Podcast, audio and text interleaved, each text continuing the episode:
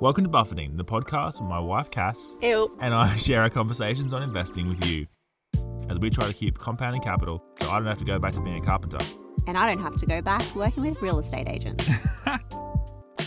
we hope you find it informative and entertaining. But we are not your financial advisors and nothing we say should be taken as investment advice. As always, do your own research, which is more fun. And now, without further ado, on to the episode. Look at the S&P over the last six months. Look at the Nasdaq over the last six months. And look at the 30-year bond rate over the last six months. These things, it's a controlled demolition. Until inflation comes down, the demolition will continue. There's a lot of more important things in the world than money, that's for sure. And I do think it's good to remember that, and remembering that makes you a better investor. I don't think it's helpful to watch market news at all. I don't think it's helpful at all. No. So, what do you mean by market news? Do you think Like watching mainstream news CN, CNBC. CNBC? yeah, CNBC, Twitter, Fox, yeah. even Twitter.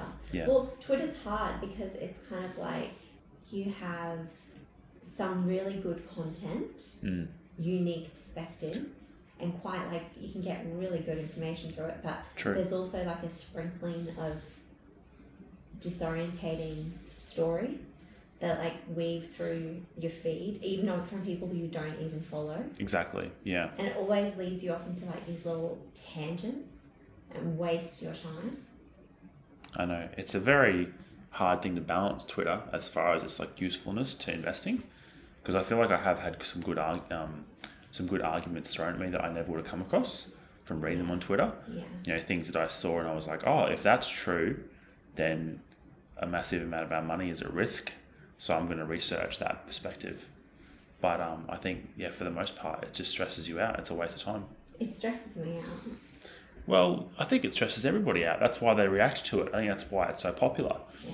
Is that you read something that's um, like against your point of view usually, or with your point of view, and it kind of gets an emotional response going. So it creates like a chemical addiction to it. You know, like it's pretty, yeah. But like you said, probably quite unhelpful. It can distract you and waste a lot of time and make you more emotional.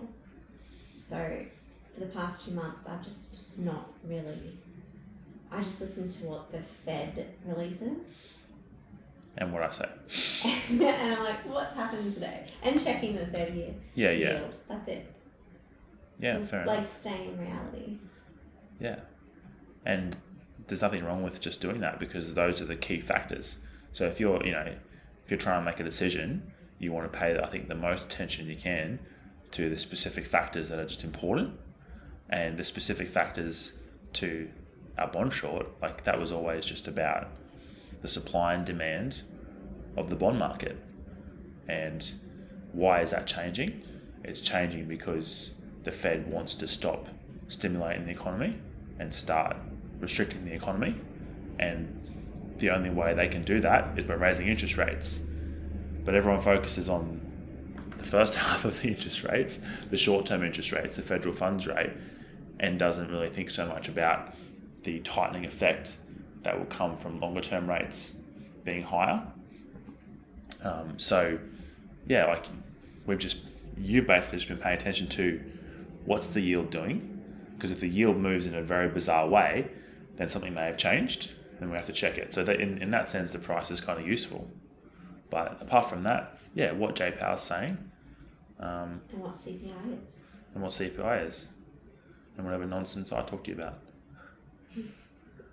But And whatever general economic activity is happening. Like Yeah, watching exactly. normal news. and observing what we see in day to day life as well. Yeah. It's just way more helpful. Yeah, and like look at Buffett.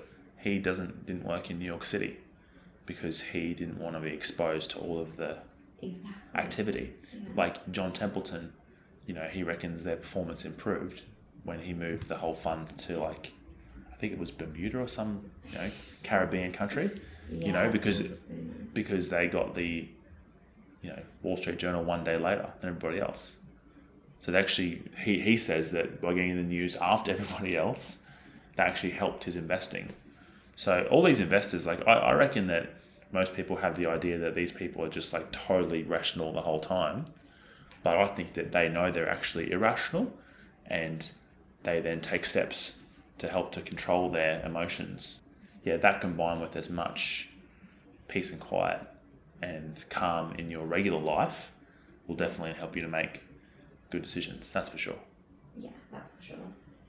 But it's just it's annoying when you do check in with market news and it's like, what are you people doing? It's I know. Like, it's so emotional. It's either a boom or a bust. It's like what week Yep. is it? Every fortnight sentiment changes. I know. It's exhausting because now that we just like listen to Powell's speech, it's so clear that inflation's uh, getting worse. Yep. Actually, it took them by surprise. Yeah. and they've just moved 75 basis points. That was enough to cause mass hysteria at just the talk of it. A few days ago. Yeah. A month ago, Yeah.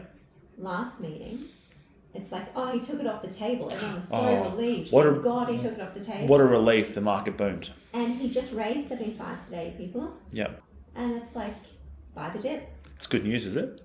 You're like, how does that make any Inflation's sense? bad. They're going to be raising for a while. I have absolutely no idea how bad inflation is going to get. I have absolutely no number. Like everyone seems to have a number. That's what can you know I find hilarious is everyone has an idea that oh yeah like it's going to come down to four, mm. or you know like it might get to six, but you know No. whatever. How Like are you calculating that exactly? only thing we know, or only thing that I know from our research is that every historical inflation mm-hmm. That's been over five percent, and um, I've seen like data that's been aggregated. So I actually don't know how many inflations that includes, but you know I've heard Druckenmiller repeat this. I've heard Bridgewater repeat this. I've heard Paul Tudor Jones repeat it. I think as well. All these people repeat this same thing that when you get an economy that's having inflation over 5%, to stop that inflation, you need to get the base interest rate in the economy above the rate of inflation. So for 5%, that would be 5.5%, 6%. You know, we know that the historical examples, like in the late 80s with Volcker, meant that inflation was 15 and he pushed the rate to 20. Early 80s. Uh, yeah, early, well, late 70s, early 80s in that Yeah, period. Yeah. So thinking about, oh, well, when's inflation going to come down by itself?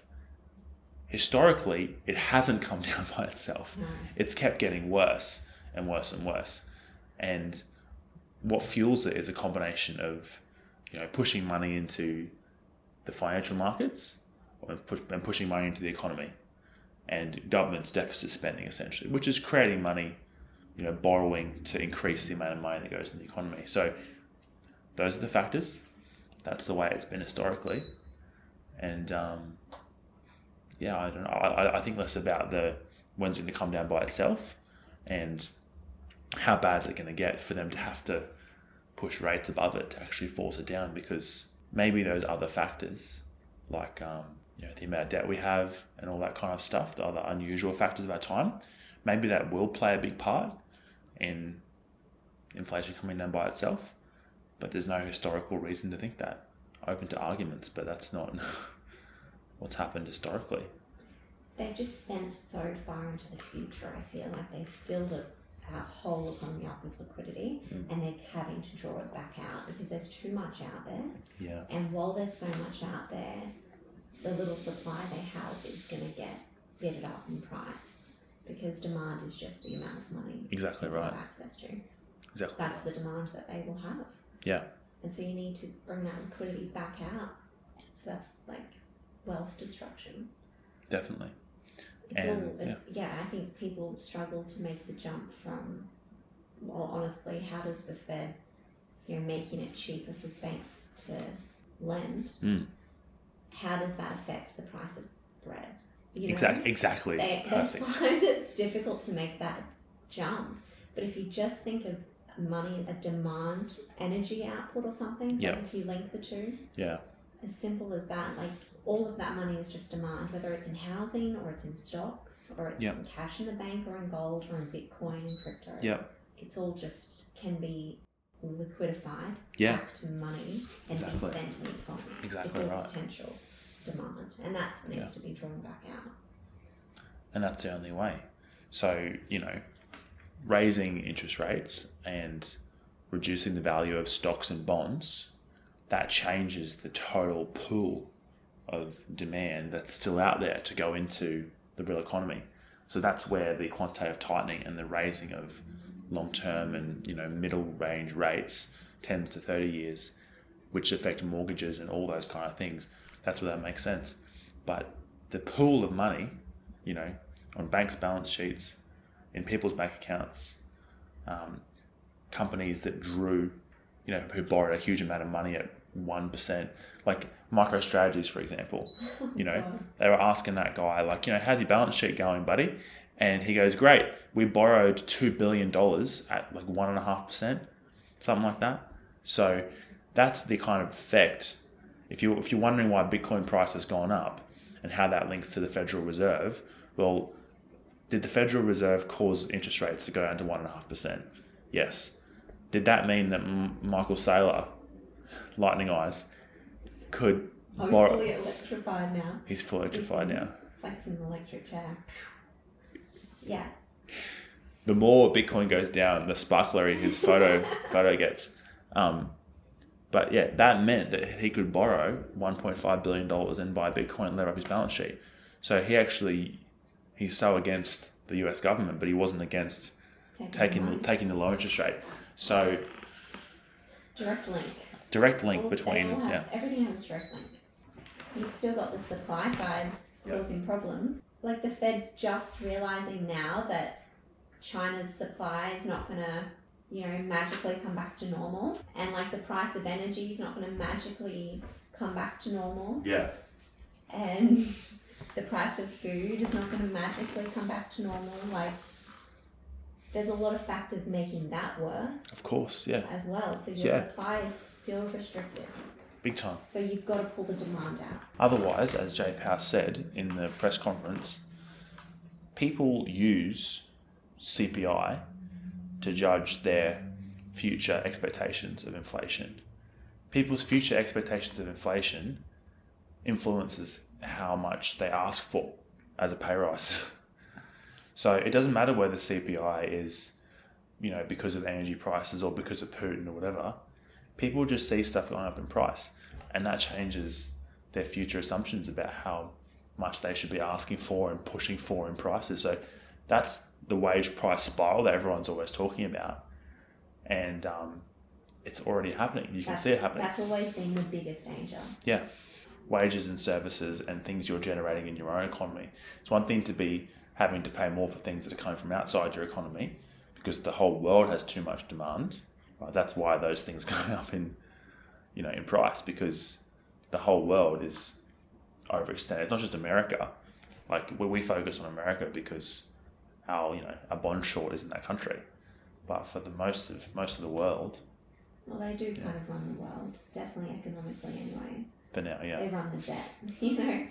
For people to really understand, though, the cause of inflation would really, if you really get it, it's really simple and it's really blows your mind because people might think inflation is caused because ships haven't been able to dock and Mm. there's been a disruption to supply Mm. and you know the war happened hmm so that cut off energy coming out of Russia. Mhm. You know, they think of it all physically, Yeah.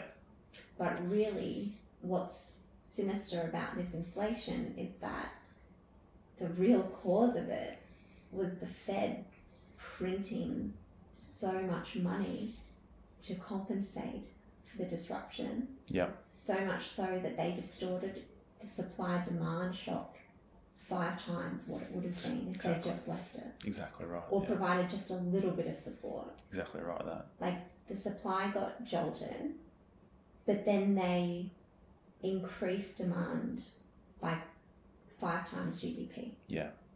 Yeah. within Well, the space of two years. So you cut off supply, you amp up demand. The real cause of China not being able to supply things is because people went crazy with spending yeah. online Yeah. because they had so much money and they wanted they bought up everything and Yeah. they wanted more Yeah. that there was a massive order flow Yeah. that came into China still while they're recovering from COVID. Yeah. But then China had to try and keep up with like a massive peak in demand all of a sudden. It's like, whoa, Yeah. Oh, where did that demand come from? Like, And we first worked that out at the very start because the narrative at the very start was the reason why we're having this inflation is because of supply chain disruptions. Oh, we're not getting it, we're not getting stuff out of China. And then we went and looked at the actual containers that were coming in, and the container ports were processing more containers than they were before before COVID. yeah. So And the they've the pretty much resumed to Yeah, normal. they were. magically. Yeah. So now, now that recently in the last sort of three to six months, like inflation was already like six, seven percent by the end of last year. But over the last three or six months, China has started this zero COVID policy, and that has actually now started ah, to yeah. make things worse again. But at the start, it At was the ca- it was caused by the demand and the too much too much money, and that's as far as I can make out, totally undebatable. Because you look at the reaction, if it was COVID that was the cause of Yeah. inflation, the reaction at COVID, the drop in the stock market, you know, March 2020, Mm. do we all remember that? That was the natural reaction Yeah. to COVID. Yeah. That's a correction that needed to happen Exactly. to come back down to reality and be like, all right, guys, let's all be like a little bit more Exactly. sensible here Yeah. Yeah. because we got something that we're going to deal with now. It's going to be massive. Yeah. Yeah. But then the Fed came out and pumped stimulus out, and everything recovered, and everything shot to the moon. Fed and every central bank, because that, because that's the key point. Like we're always saying the Fed, but when we say Fed, we mean like everyone, don't we? Like well, everyone Reserve Bank. the Fed, Exactly right. basically, Exactly right. Yeah. in our westernized countries anyway. Yeah. So they all follow, do the same thing. If they didn't do that, you know, we had that correction already. We had that pullback in spending. The economy would have gone into a recession. Uh, but it's nothing compared to what we're going to face now. Yeah. Yeah. They just like extended it and then they've amped it up. Exactly right. And they're trying to pull the reins now when every man and his dog knows how bad inflation is. They're seeing it in the supermarkets. They're going, wow, this is expensive. It's already, they've allowed it to get to a point and up to a point where inflation, the actual CPI itself, the number is so bad that most people are using it to make future choices, you know, and that's what's, you know, still, still pretty crazy to think that the market is approaching this. It's like, oh, great, the Fed's serious about it. Oh, it's no problem anymore because they, they'll get it under control. Okay, they will get it under control.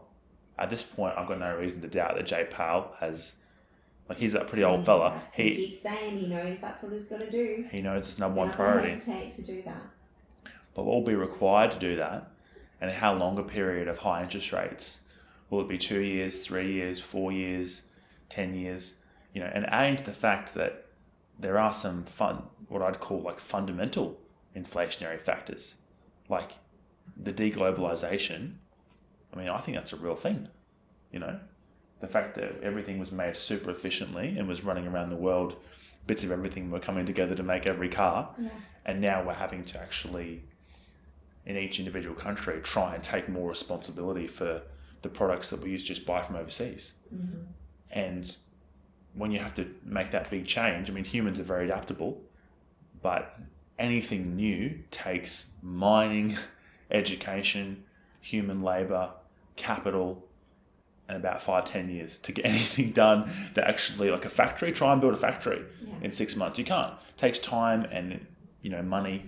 And that's why now after the war in ukraine you know the eu which is something Joseph Wang's talked about like the eu is now going to have a huge amount of borrowing that they're going to have to undergo to help to aid that country and you know to boost their military spending and all these things like there's going to actually be a greater supply of debt coming into these markets than ever before so there's lo- lots of there's lots of still lots of great arguments on the this is going to be around for a long time point of view from what I can tell.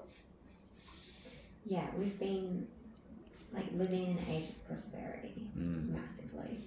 Think about how how much more it will cost to like build any of the things. For example, like a new port or a new highway or a, you know faster internet, anything that would be actually deflationary.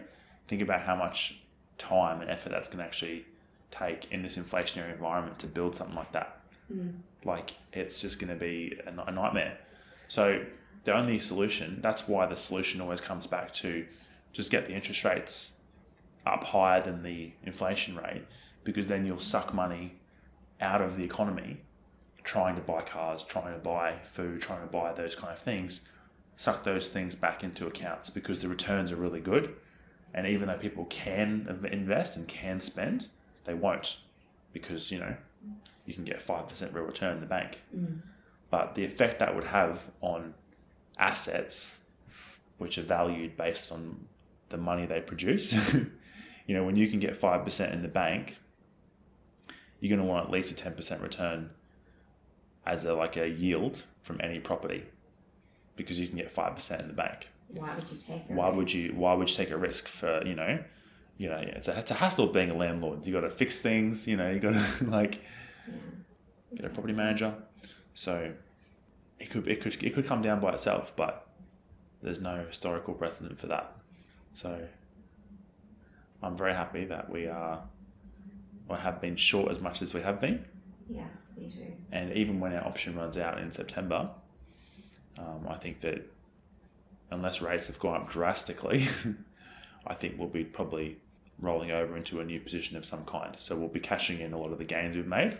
But I think definitely, I mean, do you agree with that? Like, do you think that that's what we should do? Like, I think that makes a lot of sense because that historical, Yeah, it's going to be a long, long term thing. I just, it's just crazy. It's dragged on for so long. Like when it was so clear six so long ago. six months ago it was seven percent, you know, and people were thinking that one and a half percent on the ten year was a good deal, and now it's like three point two in six months, you know, so um, things can change fast, and in like it's gone from one point five or whatever it was to three point two, like there's absolutely no law of economics that says it can't go from 3.2 to 6.4 in the, in the, in, a, in another six months. Yeah, the 10 or the 30 or whatever, they're pretty similar at the moment, but there's no rule that says that can't happen because according to the, what we have, which is the inflation, that would make sense historically. So, I just think listening to Powell today, it's just like he really is serious mm, about having to tackle inflation. yeah, yeah, They're not going to, you know, they're to understand it's going to raise the unemployment rate. They're already starting to adjust what they're writing. exactly. The actual like projections and stuff has changed so much in six months, eh? so much. like originally it was going to be three 25 basis point hikes for the whole, whole of 2022 Yes. now so that, that would be that would be 75 basis points in a year okay? We just got 75 basis points in one in one, One ra- in one month okay? And the unemployment rate they're forecasting has gone up a little bit. So they, they were originally forecasting like 3.7 3.9 now they're forecasting 4.1 so it's going to go up a little bit. Um, but the base interest rate they're forecasting has gone from 75 basis points for a full year to between three and a half to four percent by 2023. So next year. Yeah. So by January next year, the consensus point of view is that they'll get the base rate to four. You know, so Yeah. And what Like- is it going to be by next meeting? And exactly. what about three meetings from now? It's going to be worse and worse and worse. As you said before, they're Yeah. breaking it to us slowly. Yeah, But now they're having to quicken up because inflation is actually accelerating, yeah. and that surprised them again. They don't have the luxury of doing it, doing it slowly anymore. But yeah. But I just think, you know, how the markets could respond positively after a Fed meeting like that is just bizarre. It's Bizarre. just bizarre. I don't get it. But it happens. That's a very funny thing. It happens after every Fed meeting. I know. like I, I recall definitely at least three times where I've watched I've got the news on my phone in the middle of the night about what the rate hike was and I've gone Phew, that's more than everyone thought and now I look at the stocks and they go up the day Yeah. you know but if you look at it over a six month period look at the S&P over the last six months look at the NASDAQ over the last six months like look at the 30 year bond rate over the last six months like these things it's a controlled demolition Yes. you know the until inflation comes down the demolition will continue, and they might want to slow it down sometimes or speed it up, but the trajectory is downwards until inflation comes down. It's like as simple as that, as far as I can Simple tell. So, not financial advice, No, no more. but I wouldn't advise this to my worst enemy. no, I'm good now. I'm good now because for the two past two months I've been chill. yeah. But I'm the same though. Like, I'm not worrying about things as much as I used to. And I think that, ironically, investing is the only activity in life, I think, where the less you care about it, to like to a certain extent, in a certain way, the less you care about it, the better you are at it. Like, there's almost nothing like that in life, where like if you're a doctor who doesn't really care about the outcome, it's like it's probably not a great doctor. But I think in investing, because there's so much you can't control, and because you're not actually in in control of it, so getting like too much of a fixed idea in your mind of what you want to happen and what should be happening and what, well this is not happening the way I want it to be like you know Ramesh Prabhaya said that he said that he thinks the perfect the perfect lifestyle for an investor is basically a gentleman of leisure. Yeah. and then to, you know when some crisis happen you spring into action. And I feel like that's the only kind of investor that I am. Like I'm not like a go through a thousand companies kind of investor. I, ha- I just like sit up there and just like look at the markets generally. Mm. and when, when I start to see something that doesn't make sense to me on a very deep level like the fact that you have the third most expensive bank in the world right with the vast majority of its debt in mortgages in the most one of the most overvalued property markets in the world so a bank is essentially just a holder of debt on assets, you know, pretty much. So it doesn't make sense to me that the Australian banks would be trading where they are. Like, Yeah, well, it's just that kind of they go back up, don't they? In the government, in a way, they they might do, they might Mm. not. There's precedent for it now. It's like a little bit less risky than Yeah. normal securities. that's true. There is that element to it. But I read through the stress tests from two years ago, talking about like what the plan would be basically if house prices went down thirty percent and if unemployment went to eleven percent. And it basically the plan was that based on the reserves the banks have, they're um, you know, pretty solid. But part of the plan was to pay no dividends for three years. Right. So, yeah, the banks would survive if there's a property crash of 30%. But, you know, paying no dividends for three years, that's not the bank's in trouble. But that, that, that means the bank's worth way less, definitely, because that is, But the banks will be in trouble. I think they probably will be. But the good thing is about some of these situations, and the bond sure is the same. You know, we didn't need the rate to go up much to make our options go in the money.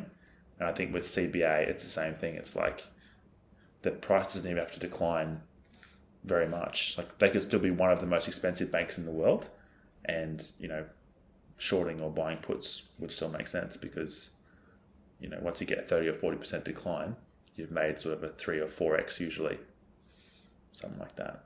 So Yeah. And I guess people only hold them for the dividends. pretty much. I think that with if we are going to a world where the commodity companies are really reliably profitable because you can't get a new mine built and they've got mines already running and the commodity prices are constantly rising, then we have a lot of commodity companies in Australia. So you could see a huge shift in capital from the huge banks and the financial institutions all the way over to like the big mining companies where you know they'll then they'll be the ones who start paying solid dividends and start being you know reliable companies where you know if you've got the banks in Australia with house prices falling and not being able to do new loans because nobody wants to buy a house in a market where interest rates are going up and house prices are falling. I mean, who would buy a house in those situations? So, um, I think I think there's the potential there for that big money in super to start allocating away.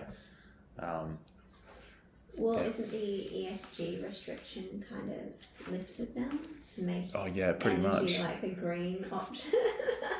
I saw that too. Yeah, there was some while ago. there was some change in some ESG policy to make certain kind of energy energy green. But you just need energy. You have to. You know, keep people warm and stuff. Yeah, runs society, doesn't it? Yeah, you can't do anything without it. So, as far as if we can produce it in a much, you know, in a much cleaner way, that would be fantastic. We should do as much of that as we as we can, but you also can't take on huge amounts of debt right now um, to pay companies too much to do those projects because that's going to be injecting money into the economy, you know. So once inflation's really under control and there is like a lot of slack and there's a lot of people not working and things are you know calm again, then I think that that would be the time to you know start a company that does renewable stuff and start to borrowing to invest and, and create the you know create the um, the jobs that way. But at the moment, like with the inflation, that's if we don't solve the inflation, then we can't do anything. No. You know, it's it's enemy number one, I reckon. Yeah, and the market still hasn't got it. Definitely not. Definitely not. So, yeah, I just think it's bonkers. so I don't tune in. I just don't tune in anymore. Good. So yeah, I'd, up, I'd update Monish to a lady of leisure as well. A lady of leisure. Oh, you're definitely a lady of leisure. That's for sure. It's the way you got to do it though. I think so. Stay sane. I think yeah, that should be just like controlling inflation is the should be priority number one for the government and you know the Federal Reserve. The priority number one for an investor, I reckon, in this kind of like situation, this kind of world we're living in, is to study as much Buddhism and yogic sure. thinking as possible because you know you have to stay calm and you have to stay rational and you have to stay happy and if you're acting out of unhappiness in investing you know, if your portfolio moves downwards and you're feeling unhappy and you want to do something to fix that there's probably nothing you can do about it so you have to be okay with being happy and content with what you have you know, until an opportunity presents itself, um, which I think is the best way to be an You investor. have to be, yeah. You have to That's try and stay happy. What you were saying before, how a doctor, Yeah, a doctor can't not care. That's opposite for an investor. yeah, Like, because we're not dealing with lives here, we're dealing with money. exactly. And what do you see money as? It's just a tool. It's So you yeah, should be trying to use it.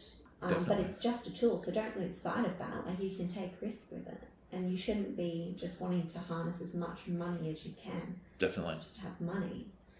Yeah.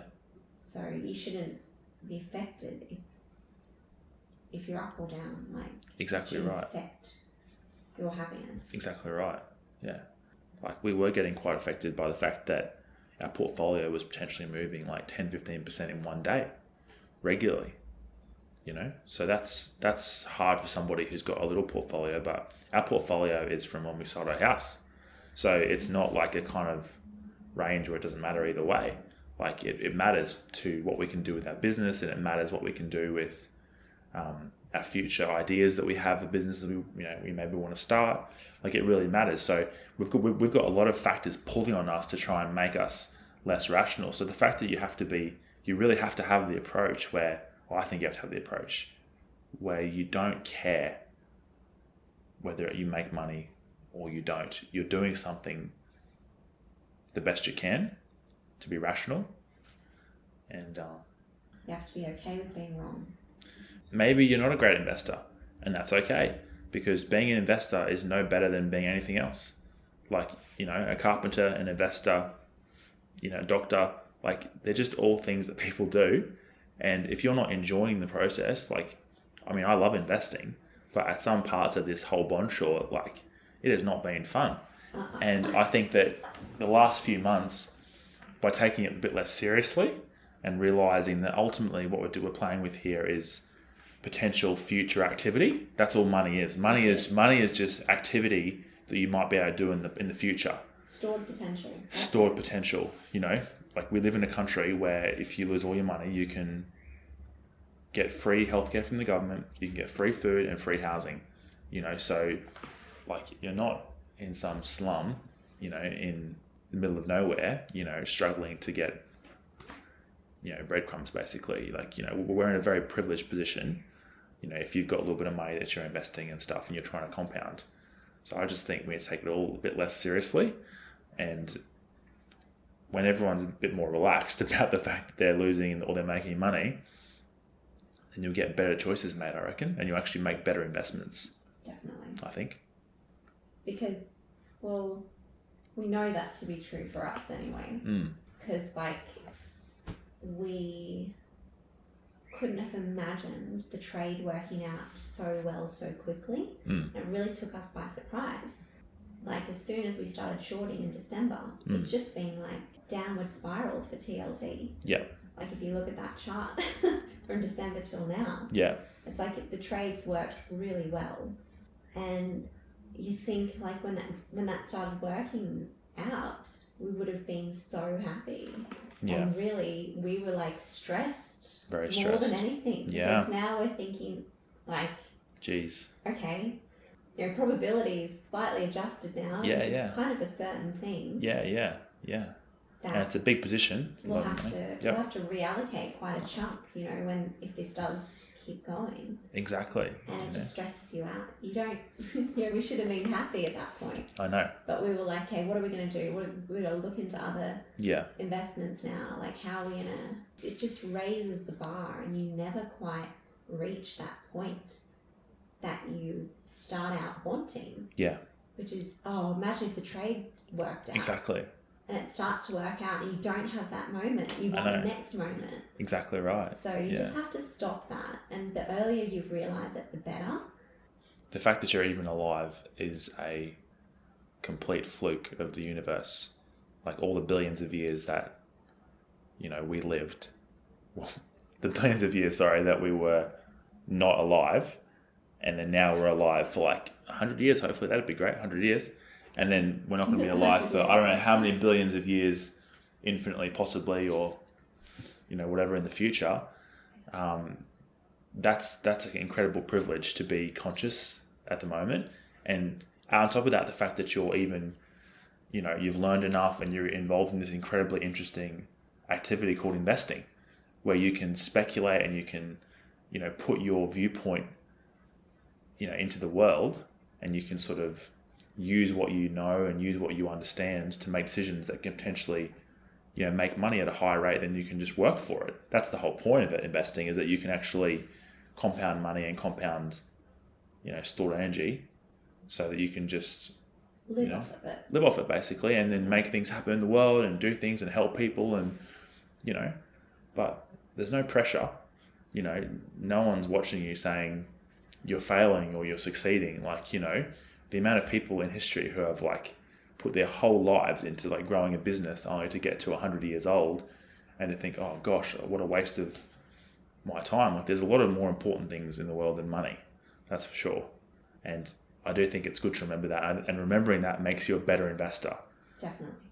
yeah, because when I when we first sold our house, I'm like, all right, we're taking our equity and I'm investing our money. I definitely All our money, all pretty money, much, yeah, ninety percent of it. was free for me to put into the markets, you know, about six years ago, and looking back, that was not that much money, you know, like mm-hmm. at the time, like you know how things have gone, but I was like tried really hard. Try tried really hard to to build a portfolio, and I started with like okay, let's find some great value investments, some you know low price to book, some cheap companies, things that seem defensive, you know, some Warren Buffett kind of companies. Fifteen stocks feels like a good number. You know, I'll just go. I'll make. I'll start with a two percent position. You know, I'll double it when things improve. I'll be very tactical about things. You know, and um, like I would have been much much better off if I just waited for the, the times when I saw something and I was like, that is so cheap, and just got that feeling of, you know, being so motivated that I had to research something because it was such an incredible incredible opportunity, you know, and so having that mindset of like, oh, I have to do something. I'm going to find companies. I'm going to create a portfolio. I'm going to force myself to do this. You know, I think that worked against me. I think if I just relaxed and looked around me for opportunity and not tried so hard, I think it would have worked out better. And um, that's the way, way it's gone. Like, you know, our best ideas, you know, the COVID trade, the stocks we bought during COVID, you know, a couple of big positions, you know, before. You know, Lovisa was a company that like I looked into and did a lot of research on and got right. You know, felt very confident about that. And putting huge amounts or, you know, 10%, 15%, 20% into the things I was the most confident in, you know, would have been smarter to do. And I think it's what we're doing now with our portfolio. I think our portfolio is like pretty, pretty concentrated and it's very volatile. But what does the volatility mean? Like, You can Yeah. just you can go that bit bigger with higher conviction. Yeah. You know, you can go twenty percent if you've got a real high conviction Yeah. case for something. yeah, And you actually feel safer than having 10 one percenters Yeah. that are like little bets. definitely.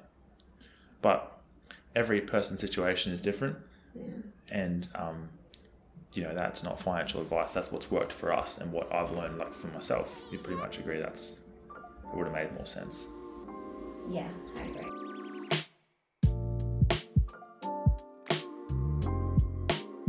if you got this far thank you so much for listening we really hope you enjoyed the conversation Now, if you'd like to become my 22nd or my 43rd follower on Twitter, links are in the show notes below. Mitch, anything else? nothing to add